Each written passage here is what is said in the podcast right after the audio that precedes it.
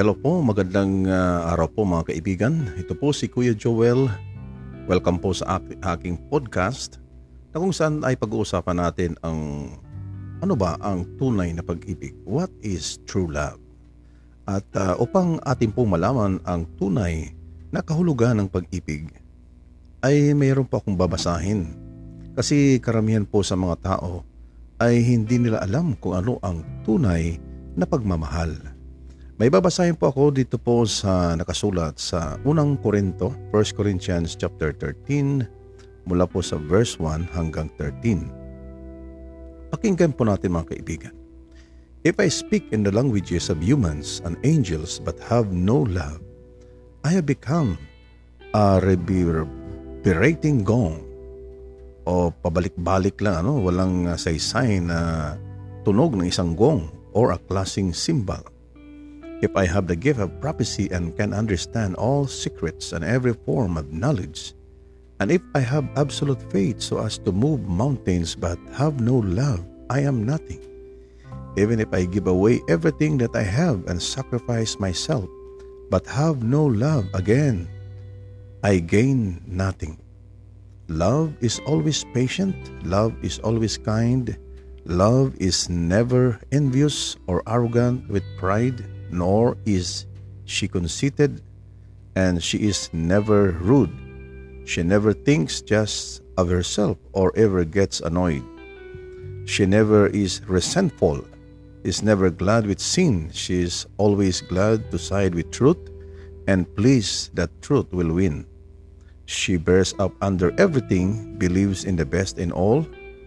There is no limit to her hope, and never will she fail. Love never fails, nor if there are prophecies, they will be done away with. If there are languages, they will cease. If there is knowledge, it will be done away with. For what we know is incomplete, and what we prophesy is incomplete.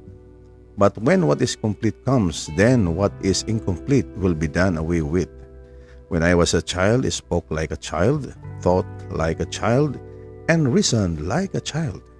When I became a man, I gave up my childish ways. Now we see only an indistinct image in a mirror. But then we will be face to face. Now what I know is incomplete, but then I will know fully, even as I have been fully known. Right now, three things remain faith, hope, and love. But the greatest of these is love. Mga kaibigan, Napakalaga po na ating pong maintindihan kung ano po ang tunay na pagmamahal according to the scriptures or according to the word of God. Ito po ang sinabi no ni San Pablo dito, dito po sa nakasulat sa unang Korinto uh, ah, 13, kapitulo 13, versikulo 13. Uh, medyo po na mahaba ang aking binasa at baka hindi po natin naintindihan masyado. Pero sabi po dito, tatlong bagay ang nananatili pananampalataya, pag-asa at pag-ibig. Subalit ang pinaka-greatest sa tatlong ito ay ang pag-ibig. Bakit po nasabi ni San Pablo mga kaibigan na the greatest of these three ng faith, hope, and love is love? Kasi po dito po ay uh, ipinahayag ng uh, salita ng Diyos kung ano talaga ang kulugan ng pag-ibig. Kasi may mga tao na nagmamahal pero sila ay naghahanap ng kapalit sa kanilang pagmamahal. Meron namang nagmamahal dahil gusto sila na mahalin, mahalin rin ng ibang tao. Subalit ang uh, tunay na pagmamahal mga kaibigan, una sa lahat ay hindi ito galing sa atin. Ito ay galing sa Diyos. Ang pagmamahal ay galing sa lumikha sa ating mga buhay. Sabi nga dito sa verse 4 sa 1 Corinthians chapter 13 verse 4 kung ano ang pag-ibig. Sabi dito, love is always patient. Ang pag-ibig ay meron pong pagpipigil uh, o meron pong uh, uh, pag uh, pagkamahinahon ang hindi kaagad uh, sumusuko sa anumang mga problemang dumarating sa kanilang buhay. Love is always kind. Okay? Hindi po rude, hindi po ma magagalitin ang pag-ibig. At ang love is never envious or arrogant with pride, nor is she conceited. At uh, napakalaga dito mga kaibigan, yung sabi po sa verse 8, love never fails. Lahat ng ating ginagawa sa buhay kung walang pag-ibig na motivation sa atin ay hindi natin magagawa.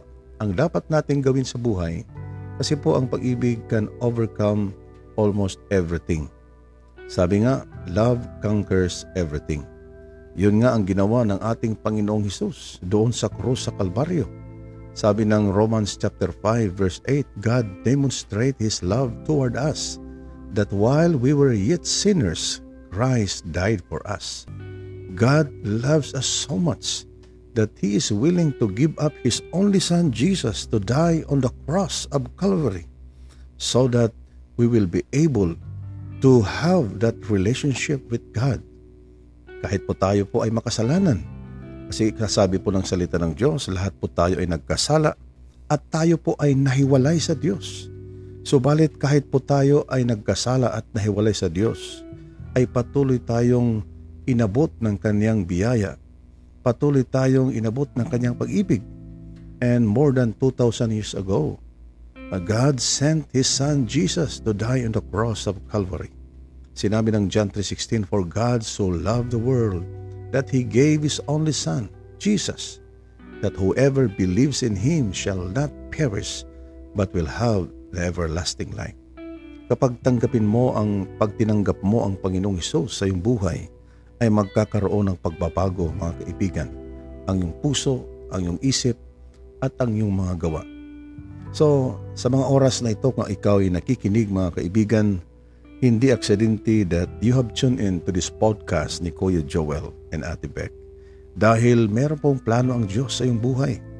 Hindi aksidente na ikaw ay nakikinig sa mga oras na ito because God has appointed this time for you so that ikaw ay magkaroon ng uh, personal nga pagkilala at relasyon sa Panginoong Kristo.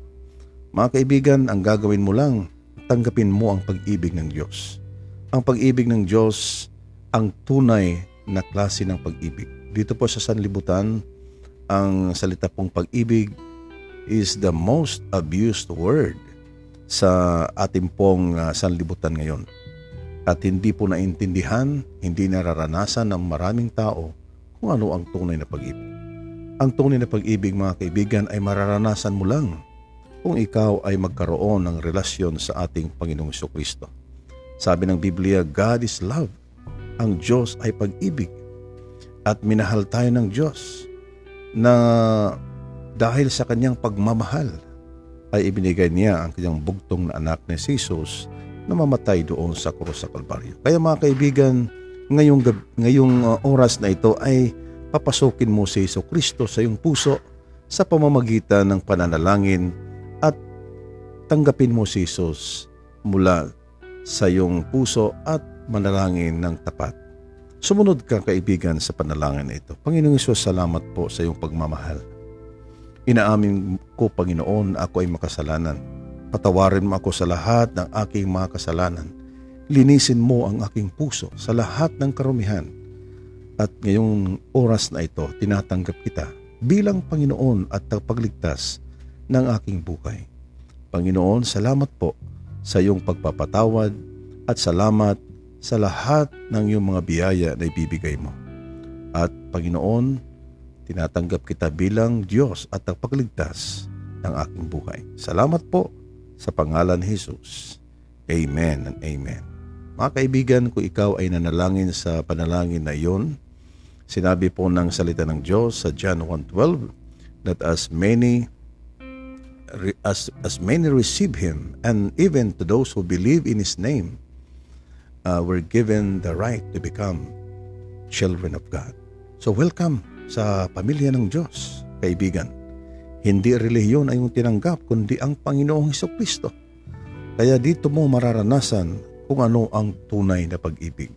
Sa mga oras na ito, ako ay mananalangin kung ikaw man ay merong problema, may problema ka sa spiritual, problema sa karamdaman, o kahit may problema sa pinansyal o anumang problema sa iyong uh, personal na buhay o sa iyong pamilya, walang imposible sa Diyos. Sabi po ng Mateo 21:22, If you believe, you will receive whatever you asked for in prayer.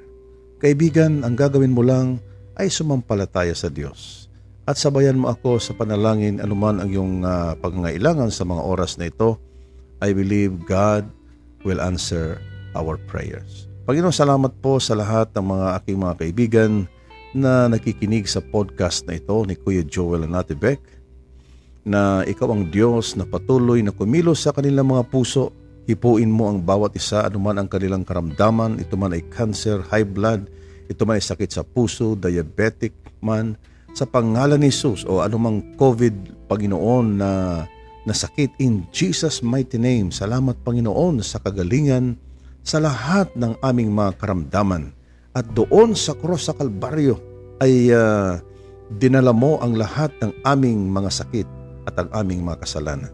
At sa mga oras nito, Panginoon, anumang mga suliranin na hinaharap ng aking mga kaibigan, Lord, sa lahat ng nakikinig sa mga oras na ito, I pray in the name of Jesus na ikaw ang uh, tumugon sa kanilang pangailangan. Ito man ay problema sa relationships.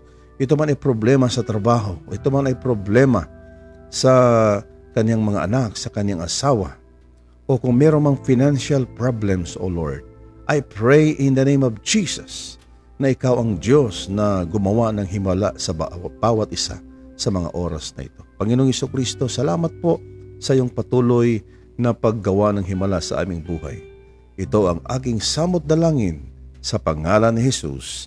Amen and Amen. Mga kaibigan, salamat sa iyong uh, patuloy na pagkikinig at i-share po natin ang podcast na ito sa lahat ng ating mga kaibigan dito po sa Facebook, uh, doon po sa mga messenger nila, sa kanilang timeline, ay pwede natin i-share ang podcast na ito ni Kuya Joel Anatibek, An batunhan imo problema, ang kasagutan sa iyong problema. Mga kaibigan, ako po ay pansamantalang mamamaalam at uh, wag nating kalimutan ang tunay na pag-ibig ay mararanasan lamang natin sa ating Panginoong Kristo kung papapasokin natin siya sa ating puso. Kailangan nating maranasan kung ano ang tunay na pag-ibig. So God bless you and have a nice day. Amen and amen.